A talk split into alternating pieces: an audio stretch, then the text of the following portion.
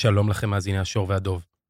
הפודקאסט הזה הוא פודקאסט פיננסים מעולה, אבל חשוב לנו להדגיש שהוא לא מהווה תחליף לאף ייעוץ או המלצה או כל דבר מהסוג הזה. בשביל זה, תלכו לייעוץ מסודר. 60 שניות בכלכלה, זה לא... זה גם כל כך פשוט, שאתה יכול לשאול איך אנשים אצלנו מדברים על הדבר הזה בלי לדעת. We believe in the importance of fundamentals in our economy. In a few minutes, I'll ring the bell so trading can begin. And, uh, השור והדוב, עם גת מגידו, מבית אול אין, הבית של הפודקאסטים. שלום לכולם, מאזינים ומאזינות של השור והדוב, פודקאסט אה, שוק ההון, כלכלה ופיננסים אה, מבית אול אין. אנחנו לדעתי בפרק 35, לא ספרתי, אז אה, אני חושבת שפעם קודמת היה 34, אז נעשה את זה 35. אה, אני גת מגידו, אה, היום אה, שותפה מייסדת ומנכ"לית של בית ההשקעות פינסה קפיטל, אה, ובעברי מנהלת ההשקעות הראשית של פסגות, והיום אה, הבאתי אורח מ- מחיי המוסדיים, דניאל רפפורט. בוקר טוב. בוקר טוב, דניאל. דניאל אה, מנהל דסק מניות ישראל ומנהל מכירות זרים, נכון, שזה בדרך כלל לא, לא בא ביחד. אה, נכון, אבל אה, זה, זה, זה מעניין, זה להחזיק שני כובעים בשני עולמות שיש ביניהם אה, השקה, תכף אנחנו כבר זה. נדבר על זה.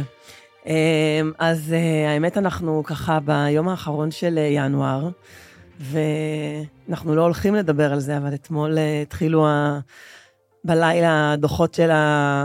חברות. של, אה, כן, כל חברות הטכנולוגיה הגדולות התחילו לדווח, אה, גם גוגל ומייקרוסופט ו-AMD דיווחה אתמול, אז אני עוד אצטרך לעשות על זה כנראה פרק, אבל אה, נראה לאן זה ייקח את השוק, את השוק האמריקאי היום. אבל אנחנו פה היום כדי לדבר קצת על העולם, ה, על עולם הברוקראז' ועל העולם המוסדי, ככה שתפתח לנו חלון. ונדבר קצת על אה, פעילות מול זרים, ומה זרים חושבים על השוק הישראלי בימים אלה. וואו. אה, כן, ננסה ככה לעטוף את כל הדברים האלה. אה, אז בואו נתחיל. בשמחה. אז אה, קצת עולמו של הברוקר. עולמו של הברוקר אה, הוא, הוא, הוא עולם אה, מורכב ויש כל מיני זוויות לברוקר. אה, אנחנו מכירים את המילה ברוקר אה, כמתווך, אנחנו מכירים מתווך לפחות בארץ הרבה יותר מהעולם של אה, מתווך נדל"ן. אבל בסופו של דבר, אה, אה, מתווך בא לייצר איזושהי עסקה בין שני צדדים. השוני בעולם שוק ההון לעומת הנדל"ן, שהברוקר בעצם מוכר מידע. שוק ההון הוא שוק שחי על מידע אה, לגבי ההשקעות המעניינות, לגבי החברות שנסחרות, לגבי אה, ה-flow, תכף נדבר קצת על flow, לגבי אה, ההיצע והביקוש לעסקאות שקיימים בשוק, והמידע הזה הוא מה שהברוקר מנסה לתת ללקוחות שלו כדי, אחד, לתת להם ערך מוסף, ושתיים, כדי לייצר בסוף עסקאות. אני, אשים, אני אכניס את עצמי רגע בצד אה, שבו אני נמצאת, שזה צד ה-buy side, ובשנים שלי בתור אה, מנהלת השקעות בעולמות הגמל, ששם זה, השימוש בברוקר הוא מאוד מאוד ענף, כי עושים עסקאות גדולות, וכדי ליישר קו עם אה, כל מאז- המאזינים שלנו, בעצם כשגוף פנסיה גדול רוצה לצורך העניין אה, לפתוח פוזיציה במניה, אוקיי? אז אה, בדרך כלל, בגופים הגדולים, אני אגיד את זה מהעול... מהשנים שלי בפסגות, היינו תמיד אומרים 0-1 זה 70 מיליון שקל. אז רק כדי שאנשים יבינו את הפרופורציות, 0-1 אחוז 0-1 מהפורטפוליו. מתיק האח- בדיוק, בדיוק, מה זה אומר? אז אם אתה רוצה לפתוח חצי אחוז, אתה צריך בעצם מאות מיליוני שקלים ברור. בפוזיציה, גם 50 מיליון שקל היום לא עובר ב... לא הולכים וקונים את זה ב... בספר הפקודות. והתוספת היא שבאמת אין כרגע בבורסה, במסחר השוטף, יכולת לבוא ולהגיד, כן, במחיר שכרגע הנייר נסחר בבורסה, אני רוצה 70 או 100 או 200 מיליון שקל. נכון, כי אתה לא יודע אם יש יעד, אם יש מוכר בצד השני או קונה, נכון. לפי, ה... לפי ה... הכיוון, במחיר הזה. והמידע של הברוקר הוא בדיוק לדעת שכשיש מישהו שרוצה לקנות את אותם 50, 30, 20 אפילו עשרה מיליון שקלים בנייר מסוים, הוא יודע מי יכול להיות הצד השני, אה, ובאיזה מחיר אפשר יהיה אולי לסגור עסקה, ובאמת לייצר את אותו משא ומתן אה, אה, ומיזוג של אינטרסים כדי לייצר עסקה שהיא בעצם ווין ווין לשני הצדדים. הדבר האחרון הוא שבסוף יש לו איזושהי עמלה שהוא גוזר אותה, ומכאן נגזרת הפרנסה שלו. בהחלט. אז מה עושים המוסדיים היום? כאילו, איך בכלל הם מתנהלים? אנחנו בתוך שנים אה, מאוד מאוד מורכבות. מאוד. אמ, גם 22, והייתה, והעלאות הריבית, ואז 23, ורפורמה ומלחמה. בסוף, אתה יושב אמ, בתפקיד שכאילו, הנכס הבסיס שלך זה מניות בישראל. נכון. מזה אתה מתפרנס. נכון. ואיך נגיד את זה? זה בתור עוד אחת שמתפרנסת, בין היתר גם מזה, זה... נכס מאתגר. בדיוק, לא הכי סקסי בעולם בתקופה האחרונה, המון אתגרים, המון אי-ודאות. נכון. עכשיו, זה נכון שבסוף למוסדי יש איזושהי פוזיציה בישראל, אבל מה, מה קורה עם העניין הזה? אז בוא, בוא נדבר קודם על הפער בין הכלכלה הישראלית לבין הבורסה בישראל והמניות שנסחרות בה. והפער הזה הוא משמעותי, כי הכלכלה הישראלית היא כלכלה גדולה, צומחת, fundamentals מדהימים ברמת סחר חוץ, מאזן, חוב, אה, צמיחת אוכלוסייה, השקעה בפיתוח, ב-R&D, בפיתוח, והדברים האלה לא באים לידי ביטוי בשוק ההון הישראלי, או לפחות בחברות שרשומות בו למסחר, כי כמו שאנחנו מכירים, עולמות ההייטק נרשמים לא מעט, או נסחרים אם הם ציבוריים, מחוץ לישראל.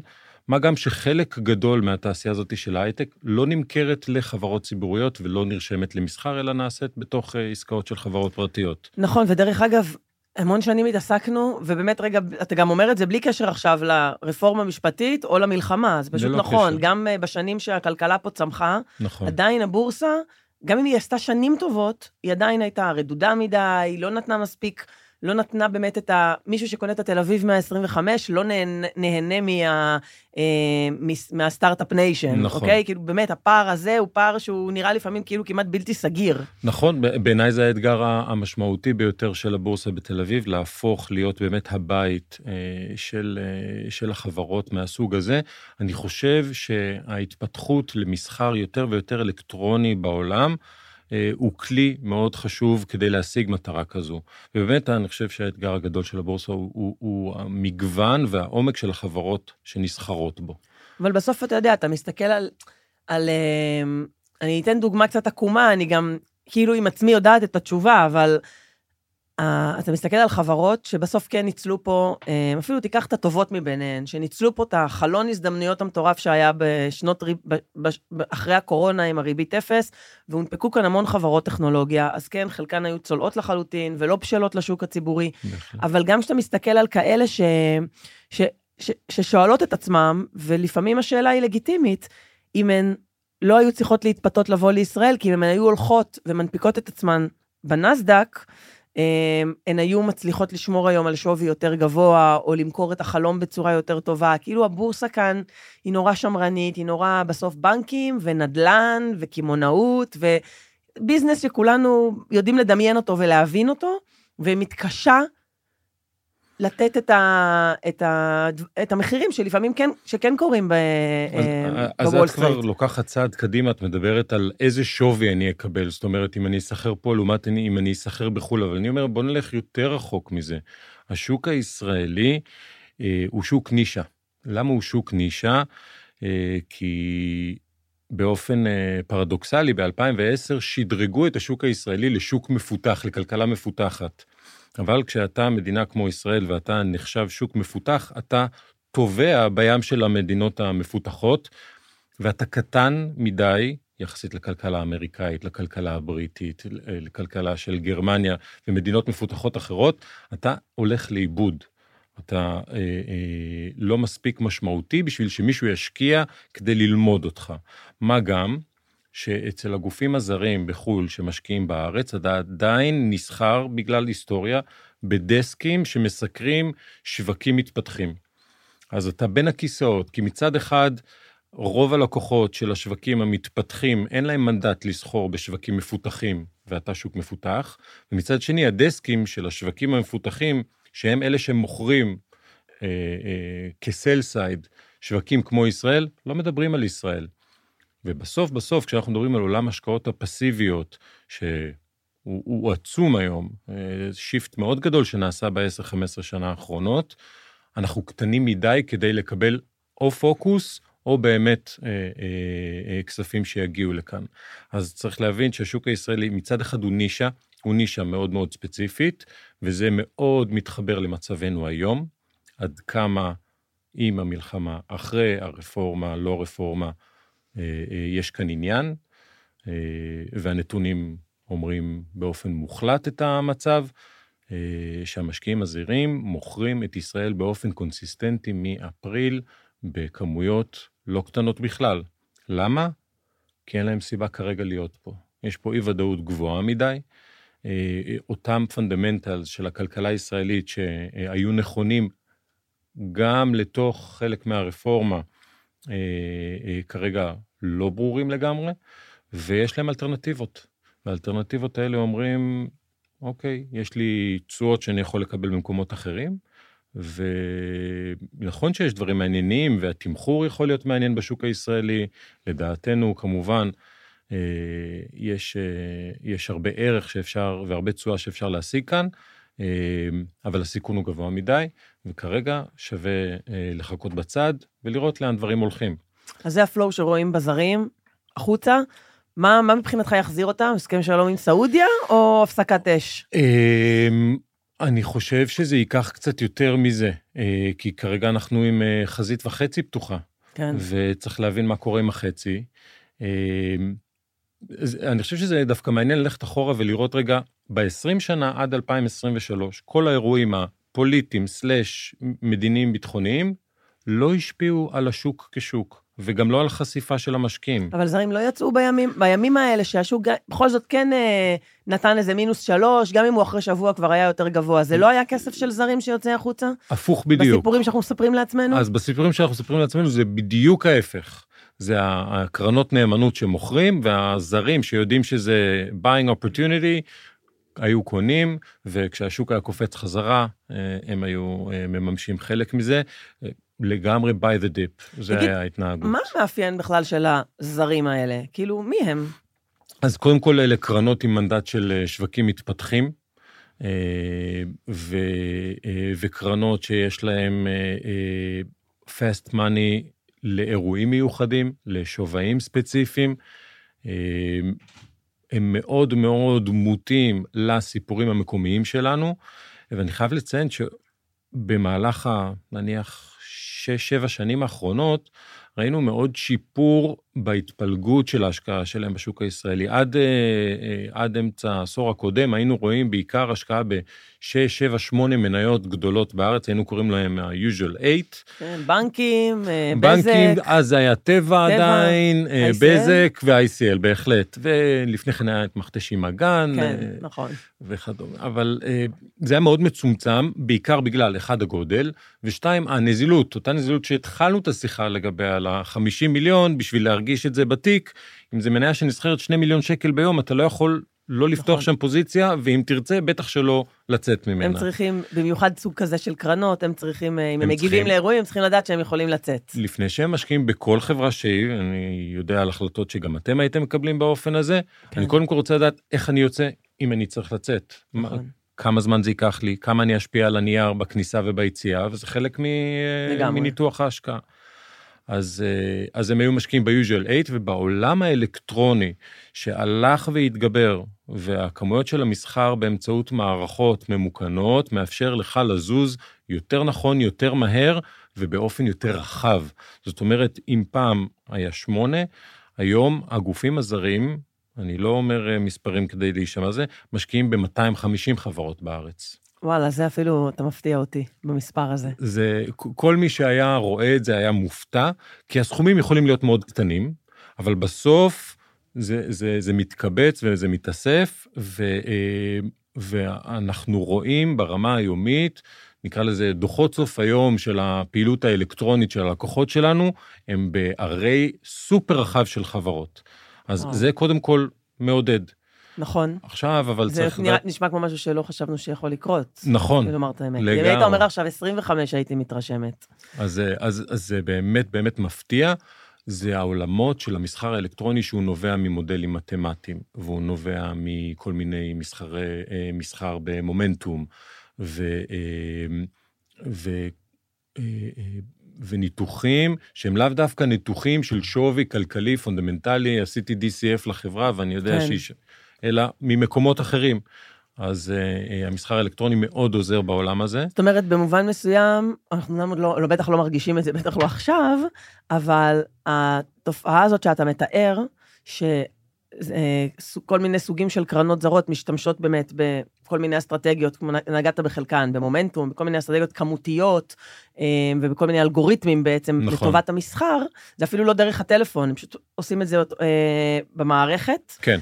אה, בעצם גורם, גרם לזה שהזרועות שלהם מגיעות היום לניירות שלא היינו מדמיינים. נכון. גם אם זה בסייזים מאוד מאוד קטנים כרגע. נכון. אבל זה, אם הייתי צריכה לדמיין את ה... איך בונים את המגדל או את הדרך לזה שתתרחב כאן היריעה, אז זה, זה, זה, זה איזשהו שלב שהוא... הוא קריטי. הוא קריטי, הוא בדיוק. קריטי, ואגב, הבורסה אה, עזרה לנו לפתח את הדבר הזה בזה שהיא הפחיתה את השווי המינימלי לעסקה בשלב המסחר הרציף. אם פעם היית יכול לסחור מינימום 5,000 שקל בנייר אה, תל אביב 35, זה ירד ל-500 שקלים. אגב, אנחנו בדעה שצריך להוריד את זה לערך נקוב אחד, אז המכונות יעשו עבודות אחרות, אבל יש שיקולים אחרים שמונעים את, ה, את ההפחתה הזאתי. אה, ללא ספק, המסחר האלקטרוני שהוא נעשה במהירויות שאנשים לא מדמיינים מכל מיני מקומות בעולם, אה, בקצבים שכמובן העין לא מסוגלת לראות אותם, ובכמויות מאוד מאוד גדולות, עשרות אלפי עסקאות, נקרא להם מיני עסקאות ביום, אה, וזה סוג השקעות אחר. אה, שכברוקר אני בעצם מצד אחד חי בעולם של לייצר עסקאות בין גופים מוסדיים שיש להם אינטרסים שונים, לבין לתת שירות אה, וגישה אה, אלקטרונית כחבר בורסה לבורסה מכל מקום בעולם לגופים החל מבאמת קרנות אה, סיסטמטיות אה, שעובדות לפי מודלים אה, ועד משקיעים מוסדיים אמיתיים שחושבים שמניה ישראלית לצורך הדוגמה, אלביט מערכות בעולם שמתחמש ומתחמש, היא מעניינת להשקעה, ובואו ננסה לעשות עסקה של 50 מיליון דולר. ואז בעצם יש לכם את המחקר שלכם, את ה sell side של אה, לאומי, נכון. והמחקר עצמו גם עובד מול הזרים? זאת אומרת, אתה הולך, איך זה נראה? אתה הולך, עושה פגישות עם... אתם, אתם ממש קודם- מ- אה, משווקים פוזיציות. אה, אנחנו משווקים את הסיקור שלנו ואת הדעה שלנו, וכמובן גם את ה flow של העסקאות שקיימות והאינטרסים שנמצאים. אנחנו נמצאים בין שנות קורונה היה קצת אה, מורכב, אבל זה יכול להגיע לנו בין פעמיים לשש פעמים בשנה אצל הלקוחות במרכזים הפיננסיים באירופה, ולפעמים גם אה, אה, באמריקה. ואנחנו בקשר שוטף, היום הכלים של הווידאו קונפרנס מאפשר לנו לעשות דברים מאוד מאוד טובים, וובינארים והרצאות ו-one on ones, שפוגשים את המשקיעים, גם מציגים את המחקר שלנו, את הדעה שלנו, החל במיקרו, מה דעתנו על מניה א', ועד המקרו אה, עם הכלכלן הראשי שלנו, דוקטור אה, גיל בפמן. אה, ברמת הכלכלה, וזה טיפה מביא אותי לכובע השני שבכלל לא דיברנו עליו עד עכשיו, וזה מה זה מכירות זרים. מכירות זרים בעצם זה כובע נוסף שאני חובש, שבו אני אחראי למכור את פעילות השקל בכל נכסי הבסיס למשקיעים אה, שאינם ישראלים. מה זה פעילות בנכסי שקל? זה יכול להיות אגרות חוב שנסחרות בבורסה, זה יכול להיות עסקת מטח, כי מטח נסחר ב-OTC, לא כנכס שכיר, זה יכול להיות עסקת IRS, אה, עסקת החלף בריביות, זה יכול להיות עסקאות equity swap במוצרים שהם שקליים, זה עולם מאוד מאוד רחב של מוצרים, אה, אה, שבו בנק לאומי בכובע אחד הוא עושה שוק, זאת אומרת, הוא לוקח את הסיכון של העסקה הנגדית. כשמישהו הולך לסחור היום, לקנות 500 אלף דולר בבנק, מי שמוכר לו את ה-500 אלף דולר זה הבנק. זה לא שיש איזושהי בורסה שבהם נסחר אה, השקל, ומי, והבנק הולך במקום וקונה את זה שם, אלא זה מסחר כנגד הפוזיציה של הבנק. אז אני בעצם אחראי למכור מחוץ לישראל את כל עשיית השוק שלנו באופציות על שקל, ב- אה, בספוט, שזה המסחר שדיברנו עליו במטח, אה, ומוצרים אה, מגוונים אחרים. ומהמקום הזה, אנחנו נמצאים כל הזמן אצל שני סוגים עיקריים של לקוחות בחו"ל. אחד, הבנקים או הברוקרים הזרים, שהם בעצם נותנים את השירות שאנחנו נותנים פה בארץ ללקוחות שלנו, הם נותנים אותו בחו"ל לגופים מאוד מאוד מגוונים. ויש לקוחות קצה, הכוונה היא buy side אמיתי, שיושב והוא מספיק משמעותי בשביל לפעול ישירות מול בנק קטן ישראלי, אמנם הבנק הכי גדול, אבל בנק ישראלי, אה, ולא מול הענקים כמו גולדמן סיטי, ג'יי פי, מורגן סטנלי וכדומה. עכשיו, כשאתם נפגשים, אה, הפוזיציה של הבנק מול הפוזיציה של בנקים זרים, אז אה, הרבה פעמים העסקאות הן בעצם לסגור אחד לשני את החשיפות. לסגור את החשיפה לחלוטין. פעילות הגידור של החשיפה שנוצרה לך בעקבות פעילות מגוונת, סתם לצורך העניין, בנק לאומי אפשר ליצואן לגדר את ה... אה, את המטח שלו, אז עכשיו אנחנו על אה, הפוזיציה שפתחנו רוצים להתגדר. אה, גם פה העולם האלקטרוני תפס תאוצה מטורפת. אם פעם המסחר לגידור פוזיציות של הזרים בשקל היה מבוצע במערכות שהן כזה או צ'אט או וויס או כאלה, היום יש גופים שמתחת לעשרה מיליון דולר זה אפילו לא עובר אצל הדסק של המסחר, המערכות מפזרות את זה ב- לפי איזושהי לוגיקה שהם קבעו פנימית אצלם, וואלה. וזה ככה לאט לאט אה, נספג לו אה, בשוק ונעלמת החשיפה. אה, בעסקאות של 10 מיליון, 20 מיליון, 50 מיליון, שאנשים יבינו, זה, זה עסקאות שקורות כל כמה דקות. זה עסקה קטנה, כאילו, כן. זה לא כן. איזה עסקה... בעולם המטח, המחזורים הם באמת כן. mind blowing. בדיוק. פעם מישהו אמר לי, אל תתרשם מכמות האפסים, תתרשם ממה שעומד לפני כן. כן, אני, זה אה, מזכיר לי, אני זוכרת שכשהייתי צעירה, שאתה פותח את המערכת ניהול תיקים, את הדנאל, זה היה אז בפסגות, והקופה הראשונה, הקופה המפעלית הראשונה שניהלתי, אני חושבת שזה היה מיליארד שקל.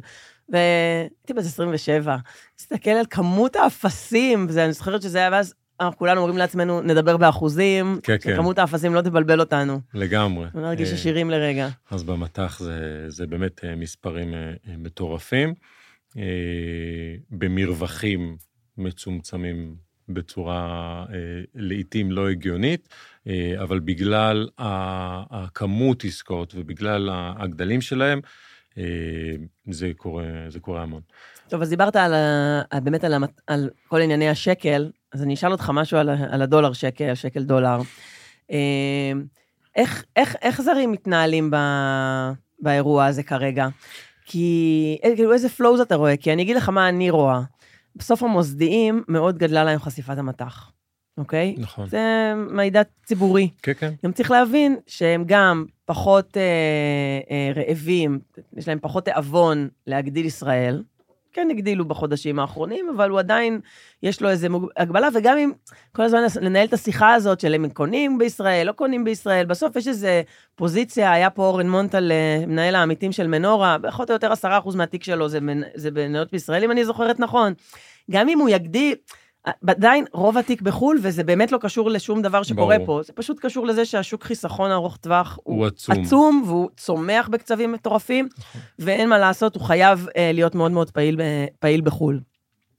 Uh, אז רגע, מה שרציתי לשאול זה, ה, אז אמרנו, יש למוסדיים הרבה מאוד דולרים, וגם הנכס בסיס עלה, כי uh, גם הדולר התחזק, וגם uh, S&P עלה, והנסדק כן. עלה, והמניות בחו"ל עלו. ונשאלת השאלה, אמ, אם, אתה יודע, אני מסתכלת קצת על איך שמתנהג השקל דולר, ואני לא באה לסחוט פה עכשיו תחזית, אין לנו מושג משום דבר, לא טווח ארוך, לא טווח קצר. במיוחד במטח. בדיוק, במטח, אני מדברת במיוחד במטח, אבל עדיין נשתעשע עם זה לרגע ברשותך. אתה רואה שעזבו רגע את אוקטובר, באוקטובר זה האירוע הזה שנכנס בבת אחת מידע חדש, וברור שהדולר מאוד מאוד התחזק.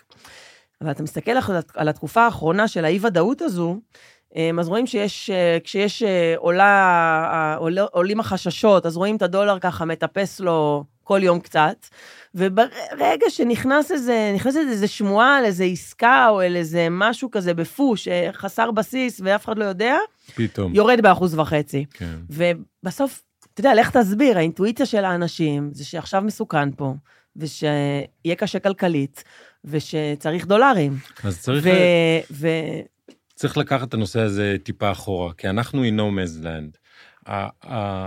הדו- השקל דולר מסורתית, אה, היה פה תזרים קבוע של דולרים, אם זה מהגז הטבעי, אם זה מהגידורים של, של המוסדיים. של המוסדיים אה, עם הקורלציה למה עושה באמת אה, המדד בחו"ל. ואני רגע אפתח סוגריים, רק כדי שזה יהיה ברור לכולם, המוסדיים, בעצם, אם יש להם היום 50% מהפורטפוליו נניח בחו"ל, יכול להיות שאפילו יותר, הם לא ב-50% חשיפת דולר, בוודאי. אוקיי? הם מקבילים אותה לאזור ה-20-25 בדרך כלל, ואז בעצם כל שקל שהם קונים בדולר, לא יודעת, פייסבוק, הם הולכים ומוכרים את הדולר, ונשארים עם מניית פייסבוק כאילו בחשיפה שקלית. נכון, החשיפה שהם מבקשים זה החשיפה לפעילות של חברת פייסבוק. נכון, ואז הדבר- המטבע הדולרי זה פשוט המטבע שהיא עובדת בו, ובסוף נכון. העמיתים שלהם הם עמיתים שקליים. נכון, אז ואז בעצם לנהל- הם מוכרים את, אה, את הדולרים, מגדרים את החשיפה הדולרית, נכון. וכתוצאה מזה מייצרים בעצם לחץ. נכון, אבל... וזה קורה כבר שנים. אבל כשהם סוחרים בסכומים גדולים מאוד בנגזרי מדדים, והמדד יורד, צריך לחזק ביטחונות. ואז מה נכון. צריך לעשות? צריך לקנות דולר. אז אנחנו ראינו מתאם לאורך שנים עם התחזקות השקל בגלל הגז הטבעי, בגלל הייצוא של ההייטק, בגלל הכסף של המוסדיים שהם בעיקר מכרו דולרים כי השוק הלך עלה, עלה, עלה, עלה, עלה, אז ראינו את השקל מתחזק לאורך שנים עד תחילת 22 כזה. כן. שם קיבלנו קצת היפוך. היפוך למה? כי השווקים קצת לא היו ברורים, אה, ואז עוד פעם הבחירות, ואז התחילה הרפורמה, ושם אה, הישראלים באו ואמרו, guys, it's another story, אנחנו, אנחנו במקום אחר עכשיו. והזרים אמרו כל הזמן, אנחנו מכירים את הסיפור הישראלי, כל עלייה של השקל, בסוף הוא מתחזק חזרה, ויותר מזה, זה הזדמנות בשבילנו, ו, אה, ואנ- ואנחנו, כשנפגשנו איתם, וכשהיינו אצלם, אמרנו, לא, זה לא אותו סיפור, והם כמובן יודעים יותר טוב, ונכוו מאוד בשמונה, תשעה חודשים הראשונים של השנה, ואז הם פשוט הרימו ידיים. הם אמרו, אנחנו כבר לא במשחק הזה, קיבלנו את הסטירה שלנו, וואו. הבנו שהיינו צריכים להקשיב לילידים המקומיים, ו, אה, כי בסוף הם רוצים בטובתנו, כן? אה, ו, ואנחנו כרגע לא במשחק, ואז קיבלנו את אוקטובר. ושם אה, כבר הגענו למעל ארבע, ובנק ישראל מתערב, נכון. שזה נכס שקשה לתאר את המשמעות שלו, היכולת שלך להתנהל עם מעל 200 מיליארד דולר אה, רזרבות, זה, זה מהותי. אה, ואז, אוקיי, החשש ממלחמת עולם לפי אה, נשיא אה, ג'יי פי מורגן אה, פחת, אה, והדברים נרגעו, והשקל חזר לאזור הנניח 3.70 כזה, אה, ואז השאלה היא למה? נהיה פה פחות מסוכן, הכלכלה חזרה לרוץ, מה, מה, מה, מה, מה הסיפור? אז הסיפור, למה חזרנו ל-3.70, מתחלק לשניים. חלקו הוא באמת, כי אנחנו לא במלחמת עולם, אנחנו רק במלחמה שמשפיעה כרגע אזורית. אה, למרות שכל הנושא הימי הוא סופר מהותי ולא שמים שם מספיק דגש, כי אם תיפתח מלחמת עולם זה יהיה משם. אה, והדבר השני הוא שקיבלנו קצת שחרור מההיחלשות שהייתה בעקבות הרפורמה. ההבנה שפחות תהיה רפורמה, הרי המהלך היה איזה 60 אגורות בגלל הרפורמה, ואז אחר כך המלחמה הזניקה את זה לגמרי. אז קיבלנו נניח חצי מהמלחמה חזרה ו- ועוד איזה שליש מהרפורמה חזרה, וחזרנו ל-370. וגם אי אפשר להת... להתעלם מ... מהפד. זאת אומרת, יש פה גם עניינים של... אה, של ריביות, של, של של פונדמנטל ושל אה, אמיתי כן? של, אה, כן, של שתשואות פער בארצות ריביות. הברית יורדות, ו... אה, כן, התשואות שם יורדות. אה, אנחנו נמצאים בתקופה שבה השוק מתווכח עם, ה... עם קובעי המדיניות באופן משמעותי. בוא, אני מדברת על זה המון, כי זה באמת פשוט כל הזמן. זה כאילו אה, הורדות ידיים. כן. מי, מי יהיה יותר חזק? כן. אה, וצריך להוסיף לזה למשל אצלנו את, את עולם הפוליטיקה, ברמת המינוי. כן. אה, וזה הופך את היכולת של אנשים ל- לכלכל את אה, צעדיהם בעולם הריבית לקרוב לבלתי אפשרי. כי השוק אומר לך דבר אחד, אה, קובע המדיניות אומר בשפה מאוד מאוד ברורה, כותב לך אה, בלומברג על גבי בלומברג, you're not there. אה, והשוק ממשיך להתעקש. אז אני מניח, כמו תמיד, שזה יהיה איפשהו באמצע, ופתאום באים אירועים אקסוגנים. אם אני לפני חוד... ארבעה חודשים חשבתי שהורדת הריבית הראשונה בישראל תבוא בעוד שנה, כן? אזור החגים נניח, אה, אה, ספטמבר מתי, כזה. מתי חשבת את זה עוד פעם? לפני ארבעה חודשים. אה, באמת? אוקיי. אני, אני אסביר גם למה. כי אנשים נוטים לחשוב שהקורלציה של הריבית הישראלית היא עם הדולר. וזה שגוי, זה הרבה יותר קרוב לאירו ולמדיניות של ה-ECB, בעיקר בגלל האלמנטים של סחר, אה, ומגמת המחירים שלנו היא הרבה יותר קרובה שם. אז כולם דיברו הבנתי, על... הבנתי, אז כאילו, הסתכלת מתי הם יורידו באירופה. ה-ECB דיברו על אזור יוני, כן. אז אמרתי, אוקיי, החלטה שתיים אחרי זה אולי יבוא אצלנו, ואנחנו בכלל... ו- ו- ואז אנחנו נזרקנו למערבולת. אני אגב בדעה ש... שוב, מה זה בדעה? זה לא כל כך דעה, זה פשוט מה שקורה בפועל. שמסתכלים בסוף לאורך השנים, בנק ישראל עושה מה שהפד עושה. פשוט ה-ECB תמיד מצטרף אחר כך. אמ, אז אני חשבתי ש... משחק רגע את המשחק של מה כל אחד חשב.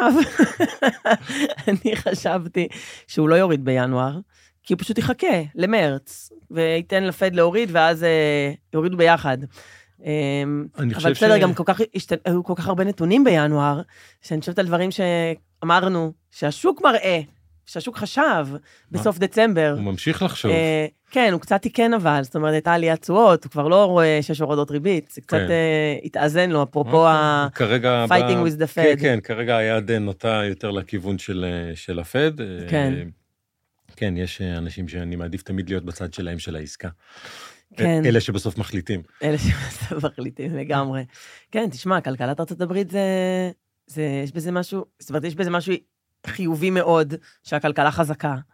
אמ, אבל בתוך העולמות האלה של להוריד את האינפלציה ולמצוא את המינון ולהצליח, כן, להתחיל קצת להקל בריבית. אף אחד לא מתכנן לרדת לעולמות מאוד נמוכים, אבל לא נותנת את, ה... אנשים, את הפתח. אני מניח שחלק גדול מהמאזינים הם אה, מאזינים שנמצאים עשר שנים בשוק, הם מכירים רק ריבית אפס. נכון. זה לא הנורמל.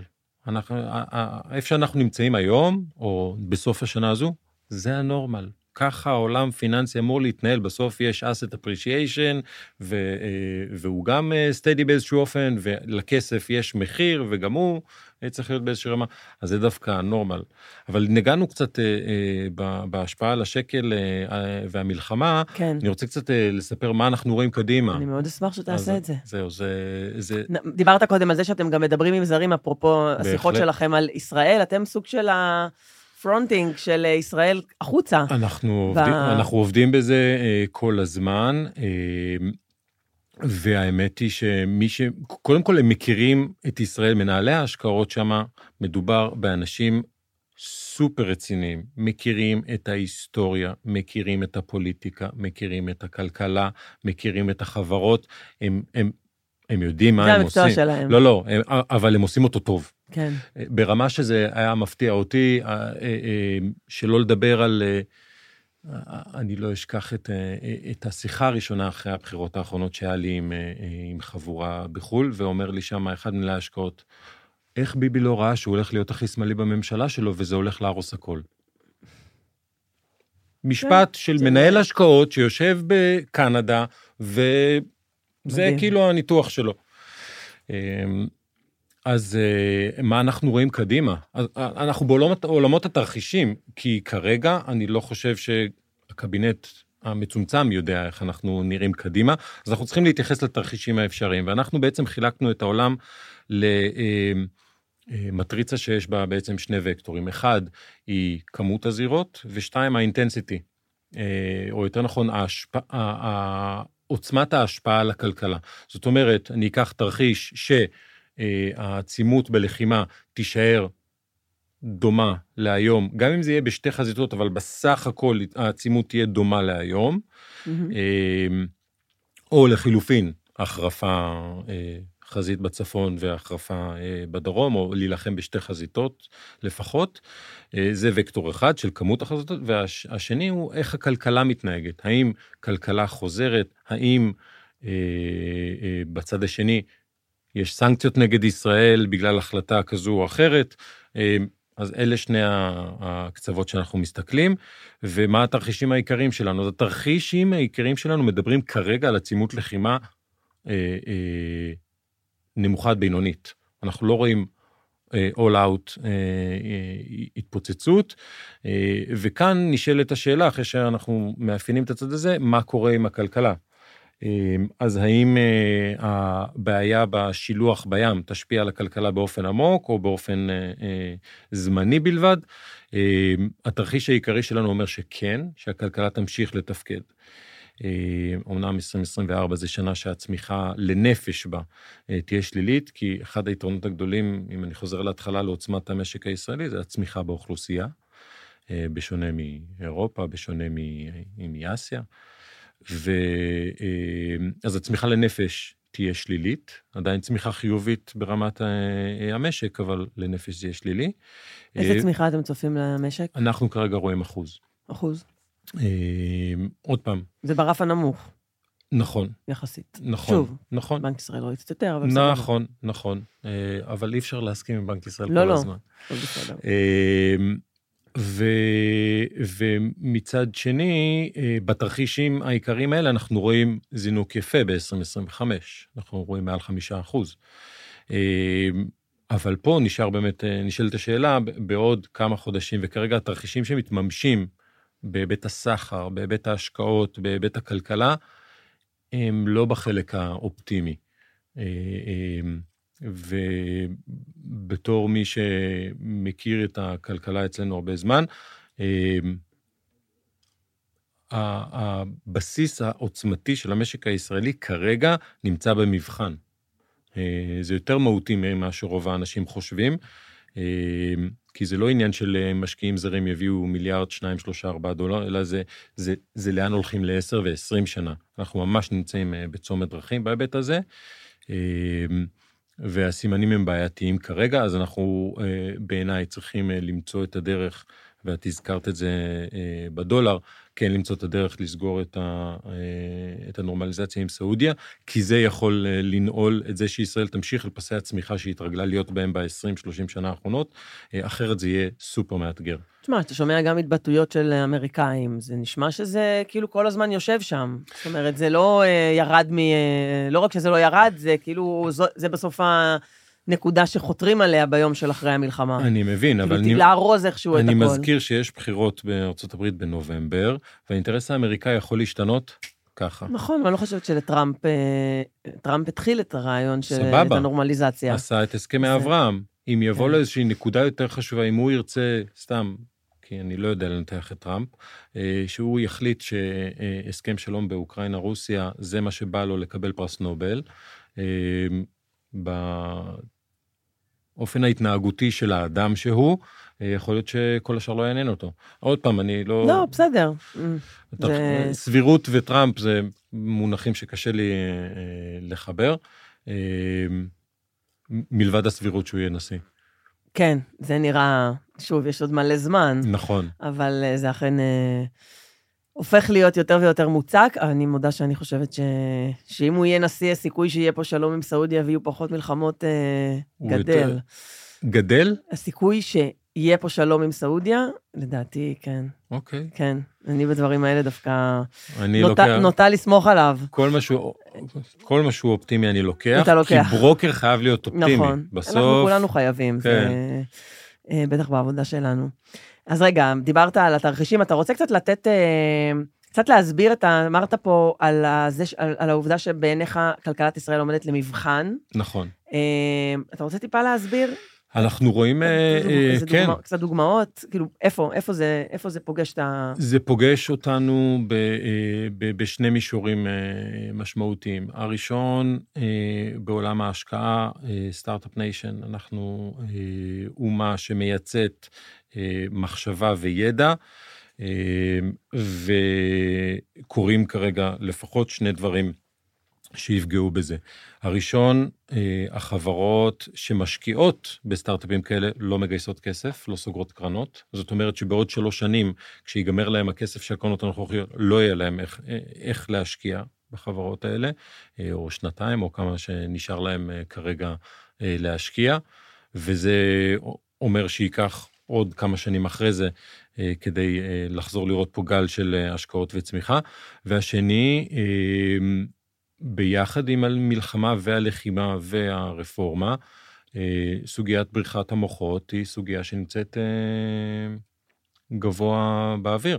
אה, אנשים טובים, אנשים משכילים שיש להם תרומה מאוד מאוד גדולה, מתקשים להסכים עם המדיניות של חלוקת המשאבים שהממשלה מנהלת, במיוחד כשהם חוזרים ממילואים ורואים שהמיסים שלהם משמשים אה, אה, שימושים רבים, אני לא רוצה להיכנס פה לפוליטיקה, זה לא המקום. אה, אבל אה, בריחת מוחות בהחלט נמצאת אה, אה, סכנה שהרבה יותר גבוהה משהייתה בעבר, וזה אה, זה, זה מה שאנחנו מוכרים. אין לנו פה... תפוזים כבר לא מייצאים אה, כמו שהיו מייצאים פעם, ואנחנו קונים אה, את הירקות שלנו ממקומות אחרים. כן. אז אין לנו סחורות פה, אין לנו פה זהב אה, באדמה. כן, יש לנו גז טבעי שימשיך להיות. אנחנו מגלים שהמספרים שם פחות נמוכים ממה שדיברו, אבל הם טובים והם יישארו והם חשובים, בטח למאזן השלום האסטרטגי באזור. אז זה יש, אבל אנחנו נמצאים uh, תחת, uh, תחת איום למה שראינו פה ב-20 שנה האחרונות.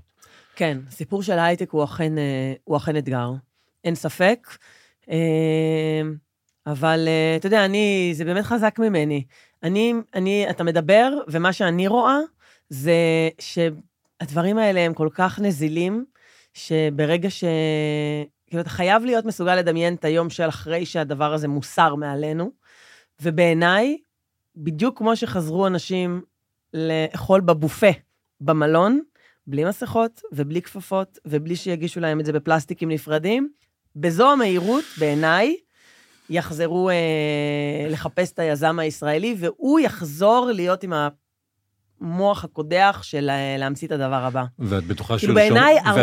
שהוא ירשום את החברה וה... בישראל? קודם כל, זה, בזה אני לא בטוחה. מצד שני, יש גם היום הרבה חברות שלא נרשמו בישראל. לא, לא מדבר על מסחר. לא, לא, לא, לא, אני מבינה, תאגיד ישראלי. נכון, מבינה. איפה יהיה המס, שמה, איפה יהיה המכירה. אני רוצה לקוות שהפטריוטיות שבו תגרום לו לנשוך את, ה, את, ה, את השפתיים. תלוי מה יהיה מפה ועד האקזיט. שלו, ואם זה הבית שלו, ופה הוא uh, מגדל את הילדים שלו, הוא ירשום את החברה בישראל. וזה, כמו שאתה, שאנחנו יודעים, לא מפריע לו אחר כך לרשום אותה בבורסה האמריקאית. כן, אבל המספרים כרגע מראים אחרת. בסדר. Uh, כמות החברות שנרשמות אין... בחו"ל, לעומת חברות שנרשמות בארץ, היא uh, גדלה. כי כרגע אתה בתוך האירוע. כן, כן, אני מסכים, אני... אני מוכן להידבק באופטימיות, אני פשוט כרגע עוד לא שם. בסדר, לאט לאט. כן, זה לוקח אה, זמן. אני חושב שההבדל מהבופה הוא מרחב האלטרנטיבות. האלטרנטיבה, בטח למשקיעים זרים... זאת אומרת, בבופה בסוף חייבים לאכול, אחרת לא נאכל. ברור, אבל אה, האלטרנטיבה של משקיע זר, האם להשקיע בסטארט-אפ אה, הישראלי או בסטארט-אפ ה... לא יודע מה, נורבגי, אה, היא שקולה לחלוטין. אם, לא, תפוז הוא... תפ... אם הם תפוז זה תפוז, ואתה יודע, בסוף כן. עובדת, עובדתית, ביחס לגודל של כלכלת ישראל, כן מגיעים, לכ... יש פה בכמות גדולה, כי... לא פרופורציונלית מוחות. נכון. ו... בכל תחום שהוא, אבל אה, היו שינויים, היו שינויים ב, אה, באחוזים שמשקיעים במו"פ, היו שינויים באיך שהתקציבים מחולקים לפעילויות האלה. אמ, בוא נגיד ככה, בהיבט של הכספים שמוקצים כיום, אמ, החלק שמופנה להשקעות קטן, ובסוף אתה צריך להשקיע כדי לייצר, להצליח, לגדול, לצמוח. ואת זה צריך לקצר, ושזה לא יהפוך להיות פרמננטי. אני, אין לנו על זה אני, אפס ויכוח. כן, אז, אה, אז בגלל שאני לא אופטימי כאן, אני לא אופטימי שם. בסדר גמור. טוב, אה, לא ענית לי על השאלה בהתחלה בהתחלה, ואני לא שוכחת. האמת שרוב הזמן אני שוכחת, הפעם לא שכחתי.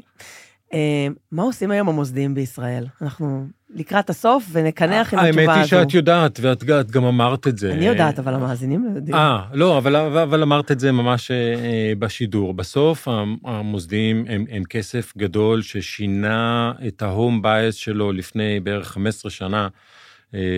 ל-foreign bias, והמרכיב שמושקע בישראל הוא יחסית אה, אה, נמוך, הוא מהווה, לא יודע מה, all, כל אחד והמדרגות אה, משקל שלו ספציפית, אבל הוא לא גדול. כן, בתוך העולם הזה אתה עדיין יכול להגדיל ולהקטין.